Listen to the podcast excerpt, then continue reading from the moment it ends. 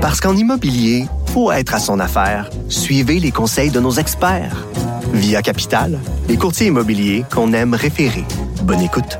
C'est lundi, alors Dave Noël est avec nous. Bonjour. Bonjour Antoine. Dave Noël est journaliste à la recherche au devoir et chaque lundi, il nous présente ses chiffres de l'histoire. Alors, il y a trois chiffres aujourd'hui, 138, 107 et 57. Donc, que s'est-il passé, Dave, il y a 138 ans? Oui, donc le 2 décembre 1881, c'est le gouvernement conservateur de Joseph-Adolphe Chapelot qui est reporté au pouvoir. Euh, donc Chapelot, aujourd'hui, on le connaît très peu, mais à l'époque, c'était quelqu'un de très, euh, très important, euh, légal d'Honoré Mercier. Aujourd'hui, on se rappelle seulement de Mercier, mais donc Chapelot, il était là. lui, il a été au pouvoir pendant 1000 jours, 1002 pour être précis. Euh, il devient premier ministre en 1879 dans, des circonstances particulières. C'est le gouvernement libéral de Joly de Binière qui perd cinq députés qui s'en vont, qui traversent la Chambre, ils vont rejoindre les conservateurs. Et c'est ce qui permet euh, à Chapelot de prendre le pouvoir, donc après une décision du lieutenant-gouverneur euh, Robitaille, donc peut-être un lointain parent. Sûrement. Il y a trois frères Robitaille qui arrivent au 17e siècle. Donc, tu es, concerné dans, tout ça. Et donc, il prend le pouvoir en 79 et en 81, c'est là qu'il est élu vraiment euh, au scrutin populaire et il prend le, pouvoir en bonne et due forme. Et euh, lui, donc, c'est un, jeune premier ministre, il a 38 ans. Ah, il 38? oui, il a les cheveux longs. Ça, c'est probablement le seul premier ministre québécois qui a porté une longue chevelure comme ça. Donc, c'est un beau bonhomme pour l'époque.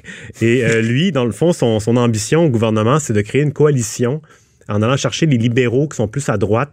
Et ça, à l'époque, c'est vraiment une, obsession. Là. Mercier va tenter de le faire de l'autre côté, à partir des libéraux. Mais lui, mhm. il essaie et il courtise Mercier pour ça. Ça ne fonctionne pas. Et euh, en 1883, Chapelot décide de passer au fédéral. Euh, il entre dans le gouvernement euh, fédéral à deux ans de la pendaison de Louis Riel. Donc, un ah très mauvais... 1883. 85, la pendaison. Donc, c'est deux ans avant. C'est ça. et, deux ans, ça mauvais, fait... Ouais, donc, oui. donc, mauvais timing. Et Mercier va tenter de le. Donc, Mercier, qui, euh, qui, demeure à Québec, va tenter de le convaincre de venir à Québec, euh, de démissionner. Il va dire on va faire un parti ensemble, je te donne tous les, pouvoirs. Et finalement, il va décider de, rester à Ottawa et il va finir lieutenant-gouverneur du Québec, Chapelot. Donc, une carrière bien remplie, mais un peu, euh, comment dire, en dents de scie. Oui. Il n'y a pas beaucoup de traces de lui. Est-ce que c'est pas lui qui avait une bibliothèque extraordinaire? Oui, euh, il y avait une bonne bibliothèque. Je ne sais pas si elle est restée euh, intacte. C'est ça. à la bibliothèque ici, à l'Assemblée nationale, il y, a, plusieurs de ces livres euh, rares qui appartenaient à, la, donc à la collection Chapelot. Et maintenant, passons au deuxième chiffre de l'histoire. Il y a 107 ans, oui, le 2, décembre 1912. Que s'est-il passé, Que s'est-il passé? Oui, donc c'est une décision un peu méconnue, mais sinon c'est le vote des crédits pour acheter la toile euh, de Charles Huot, donc euh, qui est au-dessus des parlementaires au Salon Bleu depuis euh, cette époque-là.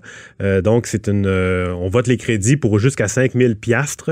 Donc c'est le budget qui, est autorisé, mais il n'y a pas eu d'appel d'offres. En dollars constants, ça ferait quoi, tu penses? Bonne question, ouais, hein? calculer.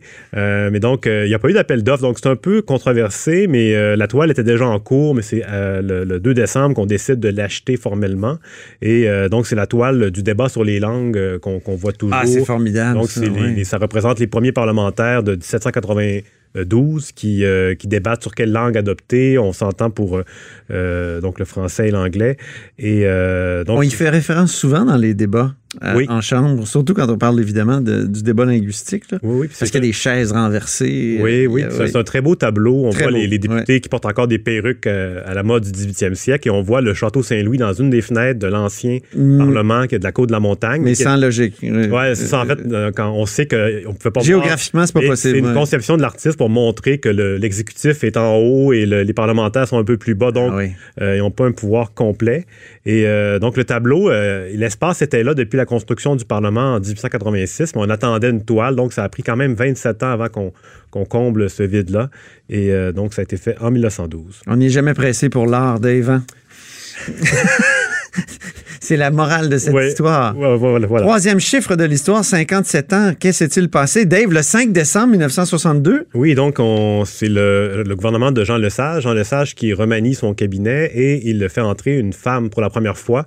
Donc, euh, c'est Marie-Claire Kirkland Casgrain, mm-hmm. donc qui était la première députée élue, qui avait été élue en 61 pendant une, 61 pendant une partielle. Et là, elle, est, euh, elle devient donc euh, ministre sans portefeuille, mais quand même. Euh, elle est assermentée en même temps que Pierre Laporte, qui a été élu aussi récemment. Donc, c'est des, des, personnalités importantes. Et le lieutenant-gouverneur qui préside le serment, euh, c'est le dénommé Paul Comtois, donc euh, celui-là même qui va mourir dans la résidence du Bois de Coulonge dans un incendie tragique. Il allait chercher les saintes espèces. Selon une rumeur, mais c'est loin d'être certain. C'est loin d'être certain. Oui, en fait, on l'a trouvé mort, Paul Comtois, tout près des reliques qu'il y avait dans la chapelle, d'où la, la, version de l'histoire qui veut qu'il soit retourné dans la chapelle pour aller chercher les objets et qu'il soit mort à cause de ça. Mais en fait, c'est loin, très loin d'être certain. Il y, aura toujours un doute. Ça fait rêver le bois de Coulonge quand même. Toujours, toujours. Oui. Et donc, Marie-Claire euh. C'est un lieu de pouvoir. Oui. Qui a droit à un chapitre dans, votre livre, euh, Dave et Marco. Oui, je n'osais pas le dire, mais effectivement, c'est un endroit très important. Et euh, donc, de on revient à Marie-Claire Kirkland. Euh, quand maintenant, elle a un, monument qui, qui, en fait, qui représente les femmes. Il y a comme quatre femmes importantes, dont elle, en, 2012, ce monument-là a été inauguré du côté de la Grande Allée. Et on a maintenant une salle de commission parlementaire qui est la, la salle voisine de la salle Pauline Marois, donc dans le nouveau pavillon d'accueil du Parlement. Ah oui, le, vaisseau de Star Trek. Oui, on peut dire ça. Ben, selon plusieurs. Euh, C'était un commentaire. oui, je, vais te. C'était mon éditorial. Hein?